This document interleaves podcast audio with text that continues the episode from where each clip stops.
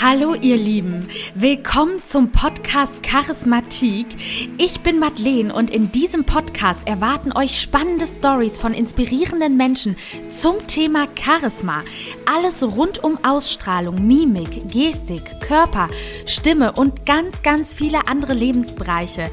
Lehnt euch entspannt zurück und genießt die kommende Folge. Hallo liebe Ines, ich freue mich total, dass du heute Abend bei mir im Podcast zu Gast bist und du bist ja Medien- und Sprechtrainerin, weshalb du natürlich super in diesen Podcast passt, da es natürlich ums Charisma, um die Ausstrahlung, um die Stimme geht und ja, ich freue mich total, dich heute begrüßen zu dürfen. Ich hoffe, du freust dich auch. Ja, liebe Madeleine, auf jeden Fall. Schön, dass ich hier sein darf. Ja, und ich hatte ein paar Monate, würde ich mal sagen, ein paar. Ähm, bei der Ines Training und deshalb kennen wir uns schon eine ganze Weile und ich freue mich immer sehr mit ihr zu sprechen, weil sie immer sehr inspirierend ist und auch sehr viel Know-how mitbringt und heute Abend werden wir darüber sprechen, wie ihr eure Ausstrahlung und euer Charisma mit eurer Stimme und Körperhaltung verbessern könnt und ja, deshalb starten wir doch einfach mal. Ines, magst du dich noch kurz vorstellen und ja. Klar. Also, ich bin aus Köln. Du hattest es gerade schon gesagt, dass ich Sprech- und Medientrainerin bin. Ich bin an verschiedenen Medienakademien und ansonsten eben in Unternehmen für Führungskräfte unterwegs und versuche denen dann also was mit auf den Weg zu geben. Also ihr merkt schon, wir haben hier eine richtige Spezialistin sitzen und äh, deshalb freue ich mich auch total auf deine Tipps und äh, Sachen, die du unseren Zuhörern mitgeben wirst. Und dann starten wir doch direkt mal mit der ersten Frage. Und zwar, liebe Ines, warum haben denn eigentlich Menschen überhaupt Angst vor Gruppen zu sprechen? Ja, das ist tatsächlich eine Frage, die kriege ich sehr oft gestellt, vor allen Dingen auch bei Menschen oder von Menschen, die mit Lampenfieber zu mir kommen. Und das erkläre ich immer folgendermaßen ganz gerne, nämlich in dem Moment, wenn wir nicht mehr in der Gruppe stehen, du hast es gerade schon gesagt, nicht mehr in der Gruppe mitsitzen, nicht mehr in der Gruppe mitstehen, sondern wir stehen und die anderen sitzen beispielsweise, dann gehören wir in dem Moment nicht mehr zur Gruppe. Und das ist das, was uns tatsächlich enormen Stress bereitet. Wenn wir über Kommunikation sprechen, dann sind wir ganz schnell in unserem Stammhirn und da sitzen eben diese ganz archaischen Impulse und Instinkte.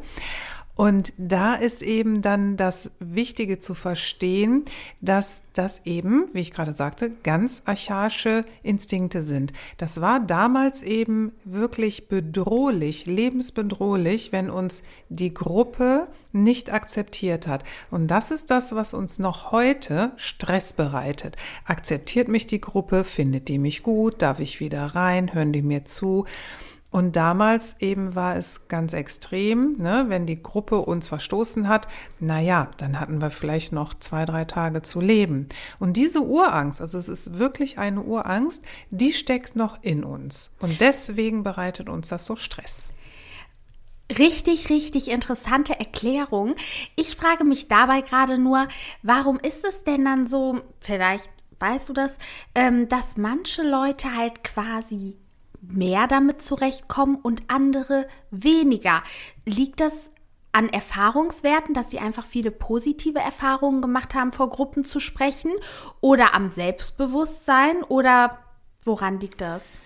Ja, das eine greift natürlich dann in das andere rein. Also wenn wir generell gutes Feedback von unseren Mitmenschen bekommen, das macht natürlich was mit unserem Selbstbewusstsein. Also es wird schon schwer sein, nicht selbstbewusst zu sein, wenn wir im guten Austausch und ein gutes Feedback von unseren Mitmenschen bekommen.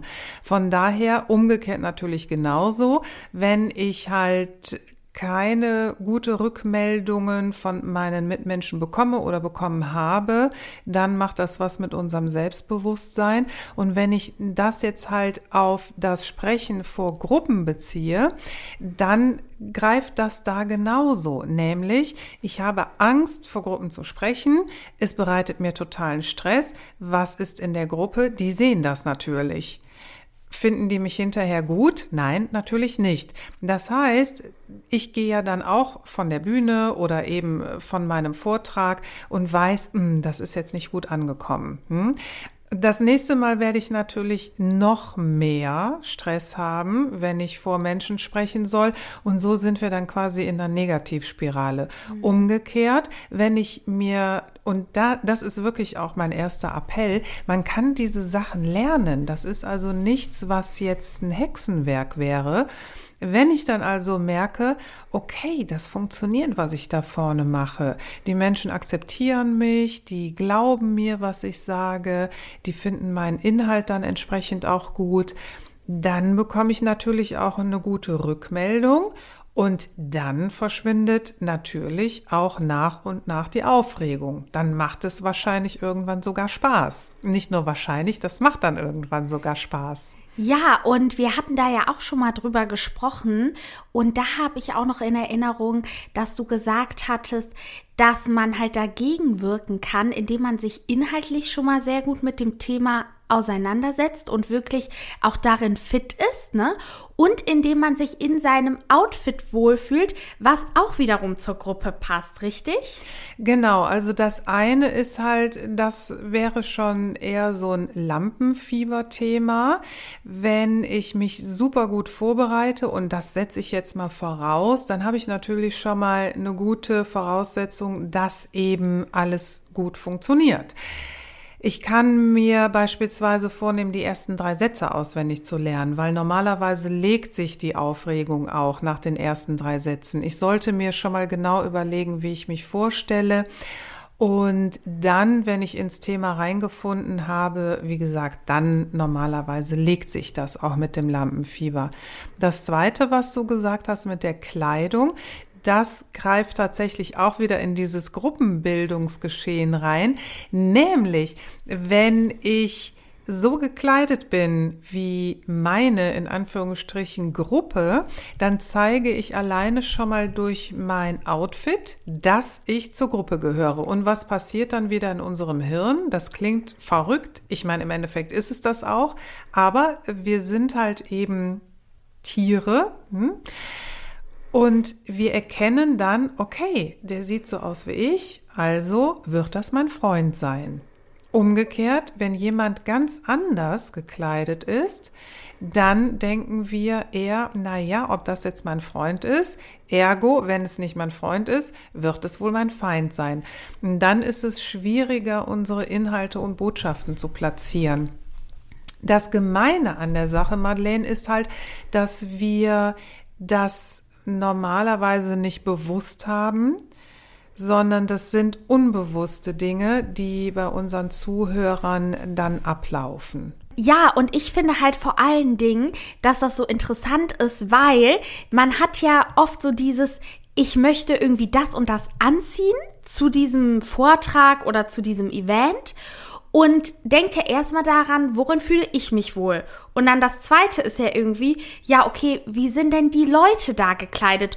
Und wenn die aber ganz anders da sind, als das vielleicht der eigene Stil ist. Beispielsweise, ich bin halt so ein Typ, der irgendwie eher gerne gechillt und sportlich rumläuft, ne? Und weiß, da sitzen eigentlich nur Anzugträger oder whatever. Und dann frage ich mich immer, ähm, ist es dann so, dass man lieber seine Individualität darstellen sollte oder dass man sagt, nee, pass auf, dann passe ich mich eher an und nach deinem deiner Gruppendefinition passt man sich ja wohl besser eher an, richtig? Aber wenn man so ein Typ ist, den man darstellen will, ist das ja irgendwie auch manchmal cool, wenn man dann einfach in dem Kleidungsstil kommt, der einen halt auch wirklich verkörpert. Naja, also ich sage immer, das sind halt Entscheidungen, die wir treffen. Ne? Wir können natürlich alles machen oder ihr könnt alles machen, nur wir dürfen dann auch mit den Konsequenzen rechnen. Und wenn ich weiß, dass ich vor einer Gruppe spreche, die oder wo nur Anzugträger sitzen, dann mache ich es mir selber schwer, wenn ich im Jogginganzug da stehe, weil dann eben das greift. Automatisch denken sich wahrscheinlich 99 Prozent der Menschen, die da sitzen, was ist das denn? Weil wir nicht automatisch davon ausgehen, dass das unser Freund ist. Schrägstrich, dass ich ihn vertrauen kann. Wenn wir von Kommunikation sprechen, dann versuchen wir zumindest in der wertschätzenden Kommunikation immer Vertrauen und Sicherheit herzustellen. Erst wenn wir Vertrauen und Sicherheit bei unserem Gegenüber hergestellt haben, können wir unsere Inhalte platzieren. Und unsere Zuhörer, die entscheiden in den ersten Sekunden, ob sie uns als vertrauenswürdig und kompetent erachten. Das heißt, erstens, wenn ich also in den ersten Sätzen patze, wird das nicht gut funktionieren. Wenn das Outfit auch nicht das ist, was meine Zuschauer erwarten, dann auch muss ich doppelt und dreifach performen, bis sie mir dann die entsprechende Kompetenz zutrauen. Das nächste ist, Kleider sind ja nicht umsonst unterschiedlich. Es hat immer mit dem Zusammenhang zu tun. In welchem Umfeld ziehe ich denn was an? Und von daher gibt es nicht richtig oder falsch wie es das sowieso nie gibt.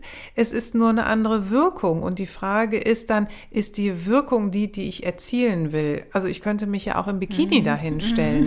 Mhm. Und dann würde ich wahrscheinlich auch ungläubige Blicke ernten, weil das einfach in dem Moment nicht passt. Und wenn ich mit einem Abendkleid am Strand sitze, genauso, dann würden auch die meisten sich wundern, was wohl mit mir los ist.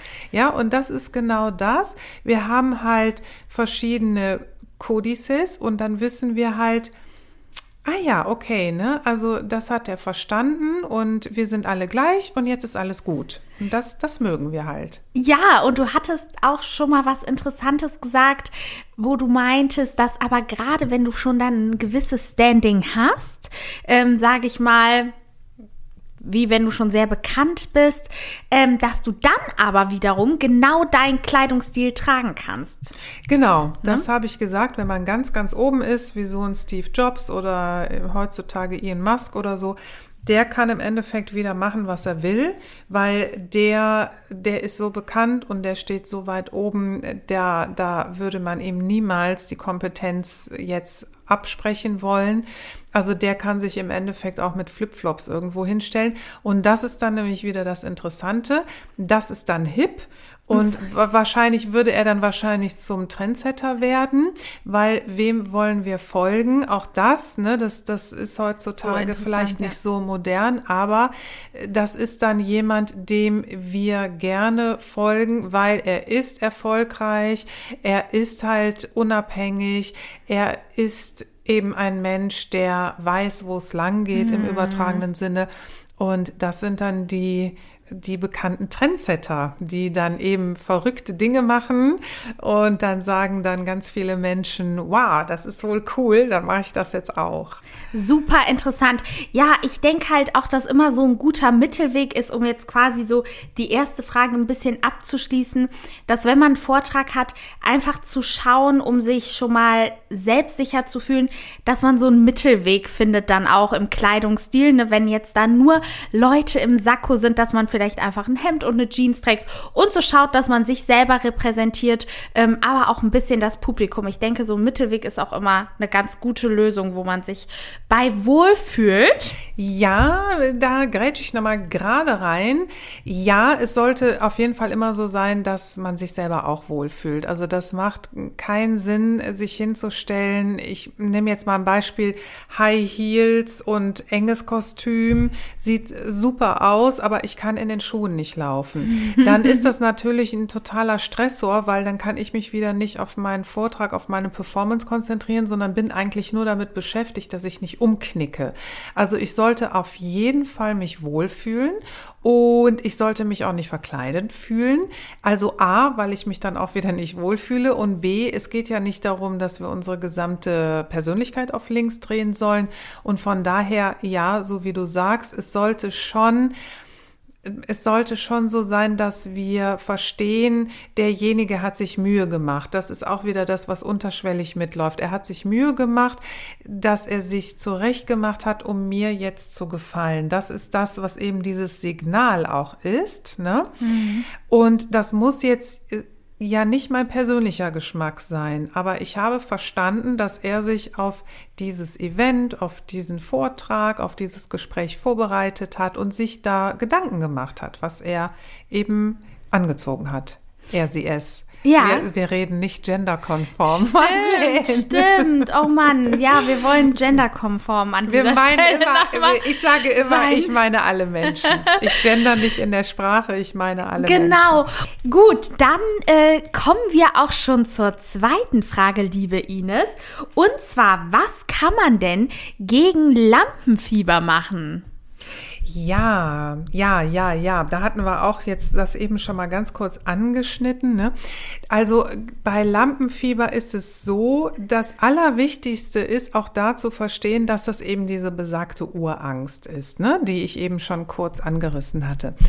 Und dann im zweiten Schritt genauso wichtig meiner Meinung nach, dass jetzt nicht wegmachen zu wollen, weil wir fangen dann meistens an, wirklich unfreundlich mit uns zu sprechen.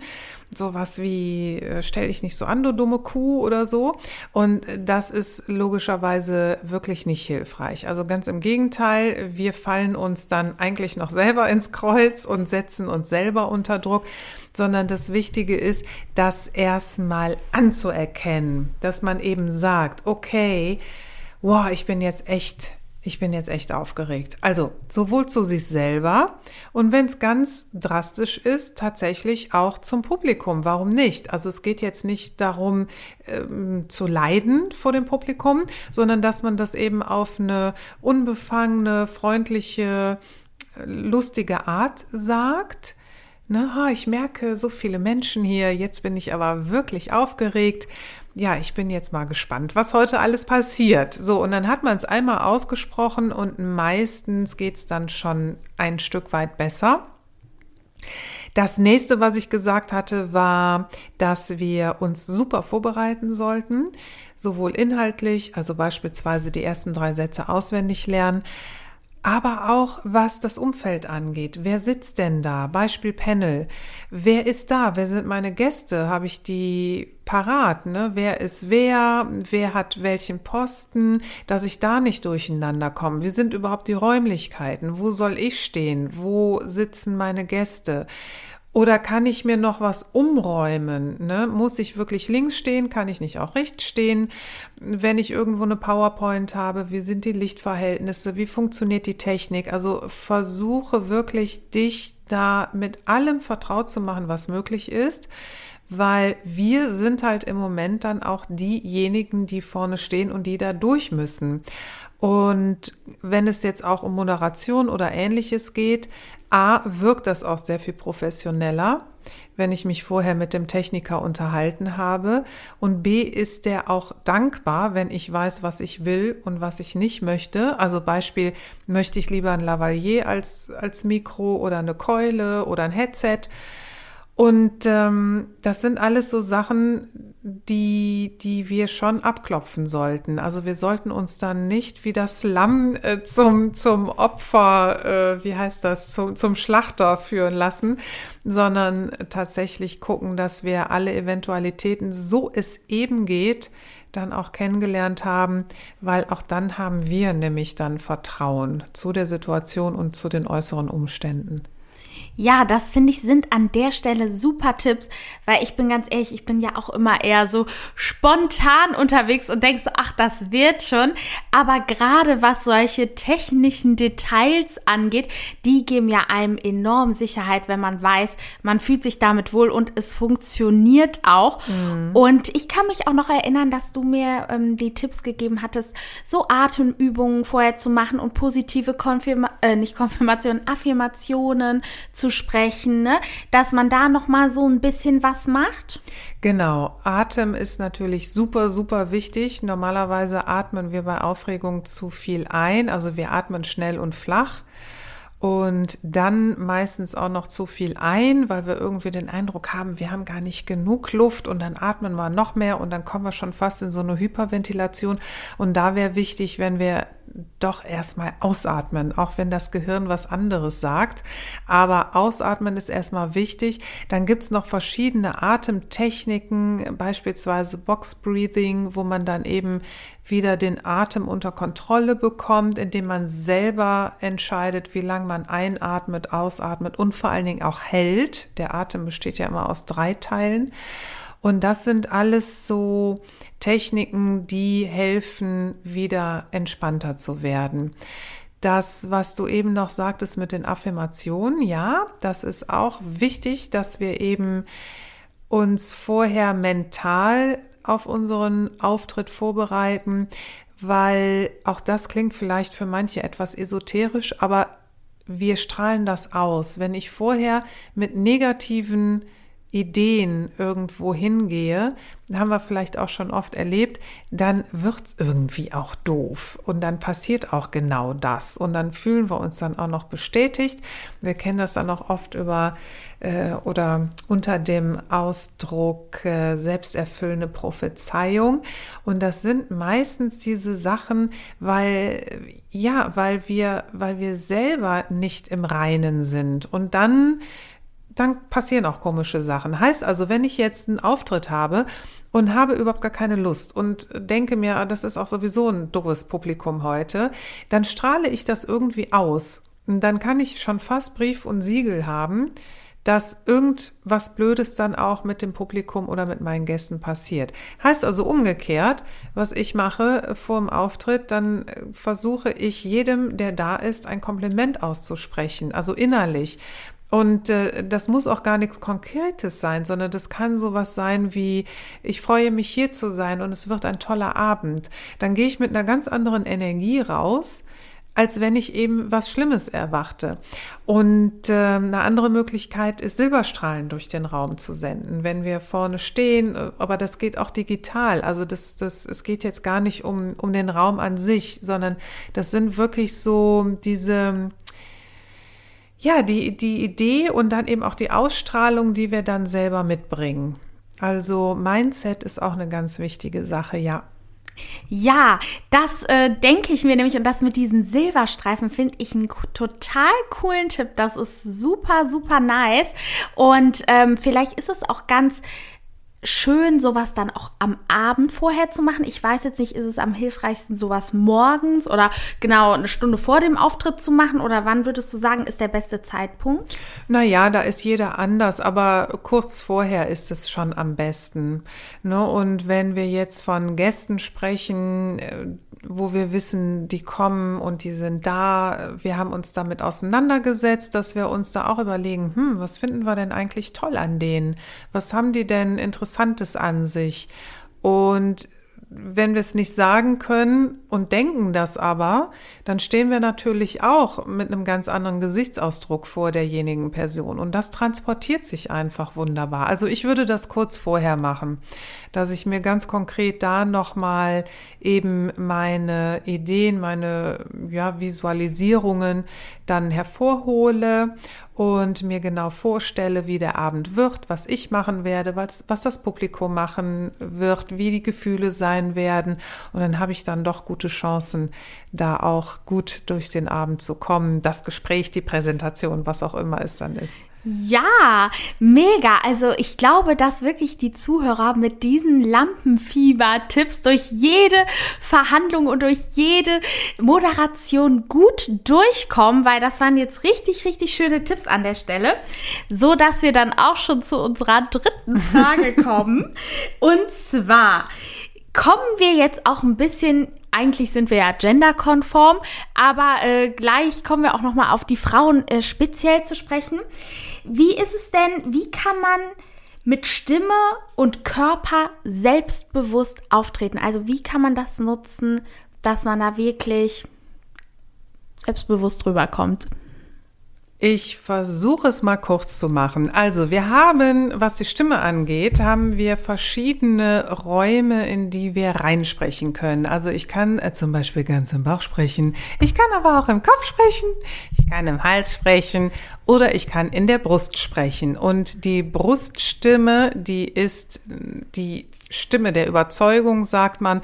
Warum? Weil wir eben entspannt sind, aber nicht zu entspannt, wie in der Bauchstimme.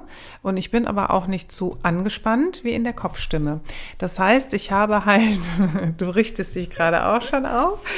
Das heißt, ich habe halt stimmlich schon signalisiert, dass ich wach bin, dass ich da bin, dass ich präsent bin, aber dass ich keine Angst habe.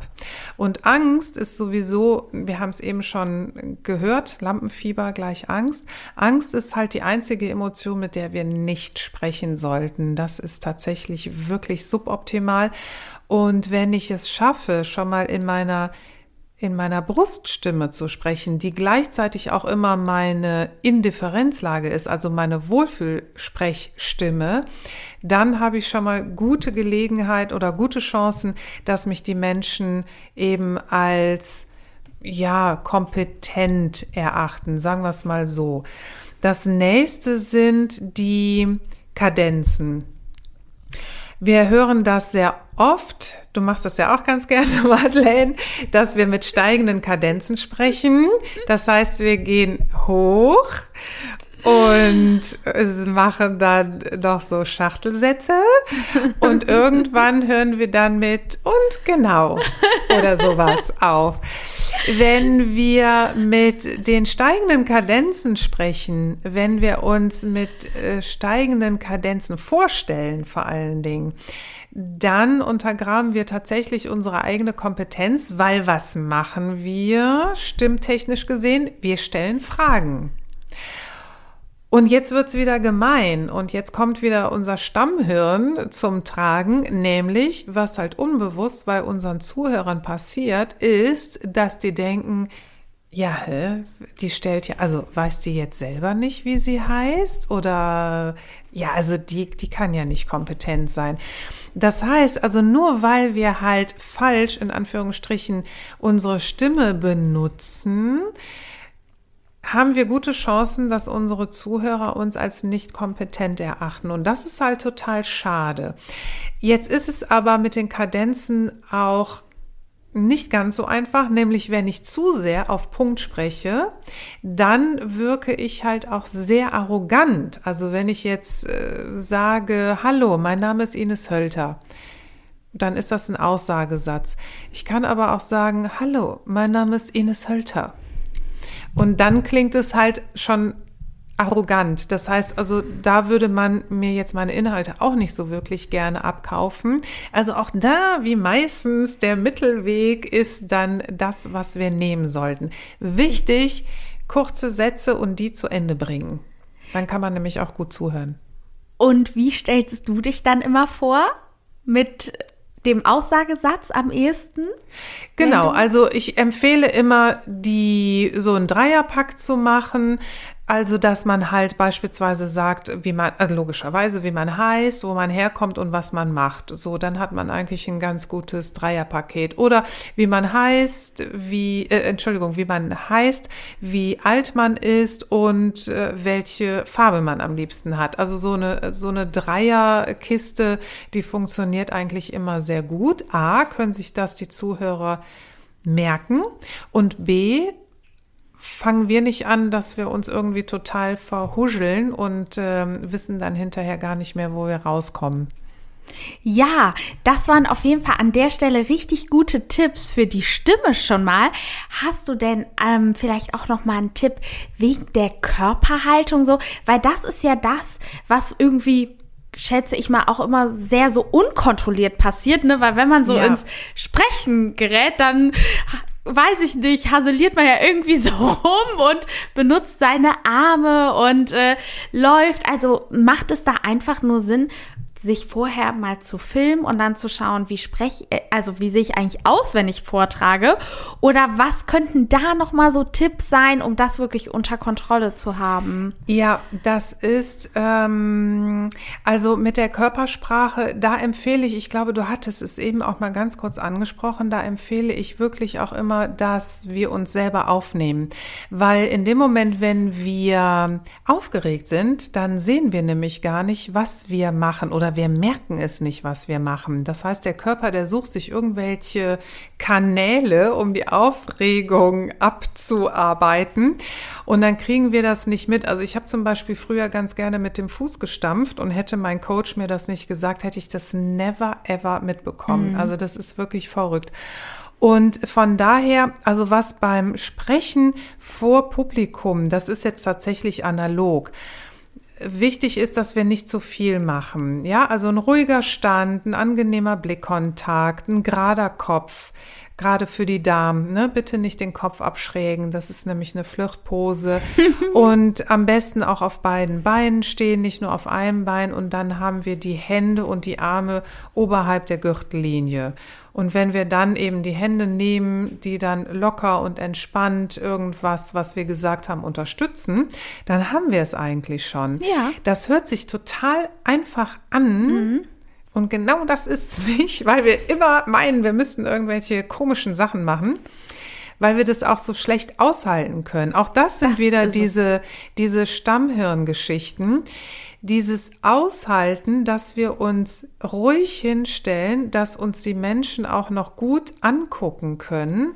Das ist zum Beispiel auch eine Übung, die ich gerne mache mit meinen Schülern. Nichts machen, nichts in Anführungsstrichen, also nichts passieren kann fast nie nichts machen und den Blicken standhalten. Das mhm. ist verdammt anstrengend. Das mhm. finden wir mhm. super unangenehm. Mhm. Und deswegen, das sind im Endeffekt alles so Übersprungshandlungen. Dann laufen wir hin und her und dann spielen wir an den Haaren und dann fummeln wir am, am Kuli rum. Also wir fangen mit den oder den Moderationskarten, was auch immer. Also wir machen da die, die verrücktesten Sachen, weil wir das ganz schlecht aushalten können, dass wir uns einfach in Anführungsstrichen nur dahin stellen und eben sagen, was wir zu sagen haben. Ja, ich habe das tatsächlich auch erst im Gesangsunterricht gelernt, dass ich wirklich einfach nur kerzengerade da stehen sollte und nicht irgendwie die Hände in die Hüfte oder irgendwas will man ja doch immer machen, weil selbst nach fünf Minuten oder so kommt einem das halt wirklich komisch vor oder auch unbequem, ne? Auch so ja. ein bisschen. Es ist einfach nicht das, wie man stehen möchte. Und äh, deshalb super spannend. Also die Körperhaltung bei einem Vortrag sollte man schon versuchen, irgendwie ein bisschen unter Kontrolle zu bringen, damit man da nicht äh, komplett aus der Reihe fällt, außer man möchte sehr individuell wirken, ne? Kann ja auch sein. Und ähm, ja, da wir ja in dem Podcast Charismatik sind, was vor allen Dingen das Charisma und die Ausstrahlung betrifft, würde mich mal interessieren, dass, ähm, ob du sagst, dass man Charisma halt nur über den, die Stimme und den Körper definieren kann oder nicht? Wie siehst du das? Also ich glaube, das sind zwei ganz wichtige Säulen. Ja, wenn wir halt wissen, wie wir unsere Stimme einsetzen, wenn wir wissen, wie wir unseren Körper einsetzen und vor allen Dingen für welche, da haben wir auch wieder den Zusammenhang, ne? in welchen Zusammenhängen wir was einsetzen. Also ich hatte eben gesagt, wenn wir im Business-Kontext sind, wenn wir Vortragende sind, dann sollten wir auf jeden Fall unsere Bruststimme benutzen.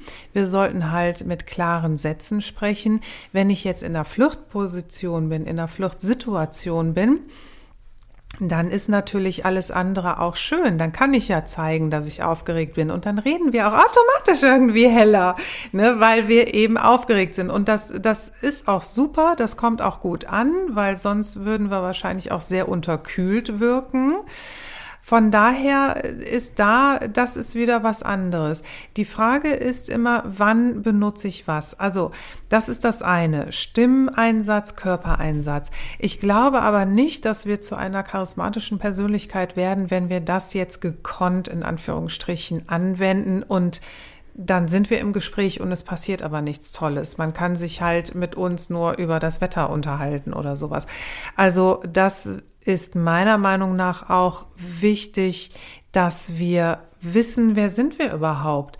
Ich sage meinen Schülern immer gerne, steht zu euch, damit man zu euch stehen kann, weil wenn wir uns selber nicht kennen, dann dann dann kann uns auch keiner kennenlernen. Wir hatten eben schon kurz drüber gesprochen, wenn wir jetzt sagen, ja, was sind denn, was sind denn deine Lieblingsfarben?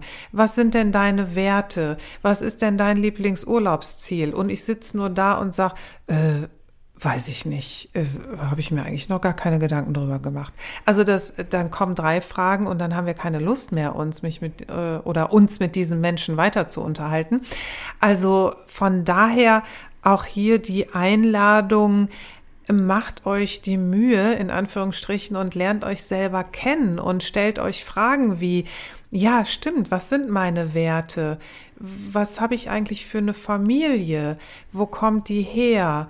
Was sind meine was sind meine Dämonen aus der Vergangenheit? Äh, was ist mein Lebenskuchen? Das mache ich auch gerne im Unterricht, diese Übung, dass wir unsere Lebensbereiche einteilen und dann sollen die Schüler Pünktchen machen für jeden Lebensbereich. Und je weiter das Pünktchen außen ist, desto weniger wird dieser Lebensbereich gerade bedient. Und je weiter im Zentrum wir, also natürlich intuitiv das Pünktchen setzen, desto ausgefüllter ist dieser Lebensbereich im Moment. Also das ist sowas wie Freundschaften, Beziehungen, Arbeit, Ruhe, mh, mm, Reisen, also das können ganz viele verschiedene Gesundheit, ne, ganz viele verschiedene Bereiche sein damit wir auch erstmal tatsächlich visualisieren, wo stehen wir denn gerade? Und finde ich das gut, wenn ich merke, da ist jetzt gerade ein Lebensbereich also ich nehme jetzt mal die Ruhe raus. Ne? Ich habe im Moment wenig Ruhe. Finde ich das denn doof? Oder ist das gerade okay, weil ich mich gerade selbstständig mache? Deswegen, die Ruhe darf jetzt gerade mal nicht so im Vordergrund stehen. Hm? Oder merke ich, ja, boah, die Ruhe, das stimmt. Ich muss wirklich mal wieder einen Gang zurückschalten. Und dann habe ich da einen guten Indikator, dass ich sage, okay, dann darf ich das jetzt einfach auch mal machen und mich da um mich selber kümmern. Und es gibt wunderbare Bücher, wo, wo wir uns tausend und eine Frage stellen lassen können. Ich hatte dir schon erzählt, es gibt dieses Arbeitsbuch von der Weg des Künstlers, das ist ein ganz wunderbares Buch. Es gibt Tischgespräche, die eben wirklich schöne Fragen stellen, sowas wie, was inspiriert dich? Das klingt erstmal banal, aber da muss man wirklich erstmal drüber nachdenken. Mhm. Und das ist schön. Äh, das können aber auch so einfache Sachen sein wie, was sind denn eigentlich meine liebsten Weinsorten? Was sind denn eigentlich meine liebsten Schauspieler? Was sind denn eigentlich meine liebsten Filme? Was sind denn eigentlich meine liebsten Farben? Was ist mein Lieblingsmöbelhersteller? Was ist mein liebster Designer? Also wir können das bis zum St. Nimmerleinstag weitermachen. Je konkreter und je präsenter ich das habe, desto charismatischer tatsächlich werde ich mehr und mehr erscheinen, weil ich in alltäglichen Situationen sofort sagen kann, Nein, die Nudeln mag ich am liebsten von der Sorte. Nein, diesen Wein mag ich am liebsten aus Frankreich. Und zwar diese Rebsorte. Nein, diese, ich weiß nicht, ich mag das und das Wasser am liebsten. Ich mag die und die Struktur am liebsten. Das wird wirklich toll, weil wir in den kleinsten Lebensbereichen genau wissen, was wir gerne mögen und was nicht. Und wenn wir jetzt natürlich in Interaktion mit unseren Mitmenschen treten und können denen sagen, weißt du, ich finde, halt den Stoff sehr viel schöner als den anderen, weil der fühlt sich für mich besser an, aus was für Gründen, dann ist es echt eine verdammt starke Aussage, weil sowas treffen wir nicht so oft. Also wir machen uns eben über viele Sachen wenig Gedanken. Und wenn wir das aber tun, dann ist es total schön, weil wir dann auch zu ganz vielen Themen was zu sagen haben. Wir wissen natürlich eigentlich jeder, was sind meine Lieblingsschauspieler, was sind meine Lieblingssänger und so weiter und Filme. Aber wir machen uns oft so lange gar keine Gedanken mehr darüber und dann müssen wir echt lange überlegen. Ja, die Erfahrung mache ich auch. Man hat es einfach nicht parat. Nee, ne? Also wenn dich parat. einer dann fragt, denkst du so, ja, ich google das mal oder äh, sage ich dir wann anders. Und dadurch kommt dann ja auch wieder diese Inkompetenz so rüber, ne?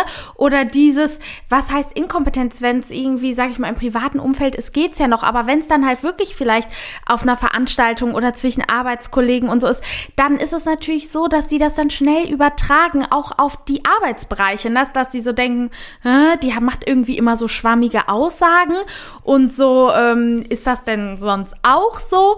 Und da muss man dann, glaube ich, wirklich auch so ein bisschen aufpassen, weil wie gesagt, unter Freunden und so ist das ja immer noch alles irgendwie ein bisschen auch witzig, ne? Aber wenn man dann wirklich in einem Kontext ist, wo man dann auch wirklich vielleicht wertvolle Kontakte knüpfen kann und man dann sich auch dadurch hervorhebt, dass man andere Gesprächsthemen anbringt als die anderen, indem man eben so viel über sich selber weiß und dass er dann auch das Gegenüber quasi fragen kann, wie ist es denn bei dir? Und die Leute sich dann denken, cool, wie reflektiert ist sie denn eigentlich oder er?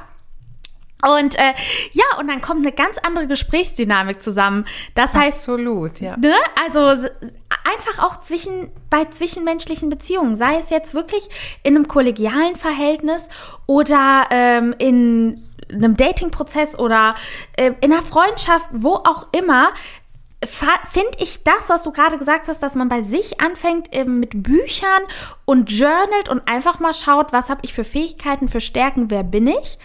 Und das dann aber auch wirklich lernt auszusprechen, weil oft macht man das ja auch einfach, ne? Aber spricht trotzdem nicht drüber und fragt den anderen ja, und wie war es gestern und wie geht's dir heute? Und hat trotzdem die belanglosen Themen. Dass man auch wirklich mal präsent hat, ich rede jetzt mal über was anderes. Ja. Ja, das hat beides seine, seine Daseinsberechtigung. Ne? Also wir können jetzt nicht von vorne bis hinten super reflektiert durch die Gegend gehen. Das ist dann halt auch echt anstrengend. Und das Smalltalk-Gespräch, das erachte ich auch für wirklich wichtig, ne? dass wir eben, also beispielsweise, wir sind zum Dinner eingeladen. Ich meine, gut, das ist jetzt gerade zu Corona-Zeiten alles ein bisschen in die Ferne gerückt, aber bestenfalls kommt das ja nochmal. Und das berühmte Tischgespräch. Also das muss jetzt noch nicht mal äh, zwischen zwei Personen sein, sondern vielleicht ja auch ein öffentliches Abendessen, Weihnachtsfeier, was auch immer. Und wir haben halt einen Tischnachbarn und ja, jetzt müssen wir uns zwangsläufig mit diesem Menschen ja unterhalten. Wenn ich dann jetzt erstmal fünf Jahre übertragen gesprochen überlegen muss, was will ich denn jetzt überhaupt fragen und was, wie könnte ich denn einsteigen und also das wird ja dann verdammt zäh, der Abend. Ne? Und je mehr ich eben anbieten kann und je mehr ich fragen kann, umso, umso bunter der Strauß. Ne? Also äh, Beispiel jetzt nochmal der Wein. Also wenn ich weiß, ich mag den Wein lieber als den anderen, dann ist das schon mal eine Aussage, die ich tätigen kann an so einem Abend. Ich kann natürlich fragen, wo er liebt wo er gerne hinfliegt, wo er gerne Urlaub macht. Äh, und wenn ich dann auch schon mal da war oder Bekannte habe, dann kann ich das auch schon wieder anbringen. Also man hat ja dann ganz viele Anknüpfpunkte wo man eben entweder zu eine Frage stellen kann oder wo man eben selber dann auch seine eigene Meinung zugeben kann. Und das ist halt das, was es natürlich dann auch interessant macht. Im nächsten Schritt wären dann eben so diese eher tiefer gehenden Fragen super, ne? wenn ich weiß, was sind eigentlich meine Werte, wo möchte ich eigentlich in meinem Leben hin, was ist mir wichtig, dann auch das, das bringt halt alles eine Klarheit mit sich, die normalerweise unsere Mitmenschen auch wirklich schätzen. Absolut. Also ganz ehrlich, ich hatte auch schon oft den Fall, dass wenn mich jemand gefragt hat, beispielsweise, ähm, was gibt's denn so, wie stellst du dir den perfekten Job vor oder keine Ahnung. Und dann denkt man sich so oberflächlich gesehen, okay, beispielsweise, ich würde gerne Moderatorin werden. Dann, ja, aber in welchem Bereich oder wie ist der Weg dahin? Ne? Und darüber macht man sich dann manchmal gar nicht so Gedanken. Man weiß es so insgeheim, bröselt sich so irgendwas zurecht, aber kann es in dem Moment gar nicht benennen. Und äh, der andere kann das da nicht richtig nachvollziehen. Aber ich finde, es war wirklich nochmal ein richtig wertvoller Input an dieser Stelle, dass du jetzt nochmal genau untermauert hast, was für dich charismatisch an Menschen ist.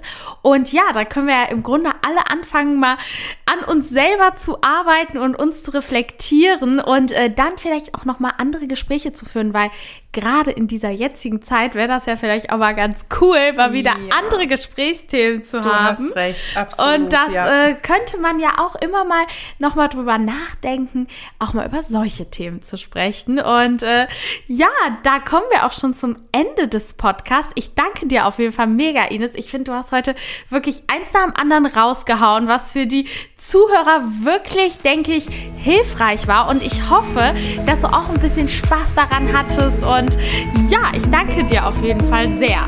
Danke dir, Madeleine. Ja, war sehr schön. Vielen Dank. Ihr Lieben, ich hoffe, ihr hattet ganz viel Spaß beim Zuhören dieser Folge und konntet für euch noch einen Mehrwert daraus mitnehmen. Hinterlasst mir sehr gerne Feedback und Bewertungen oder schreibt mir eine E-Mail bei Fragen und Anregungen. Ich hoffe natürlich bis zum nächsten Mal und sage bis bald.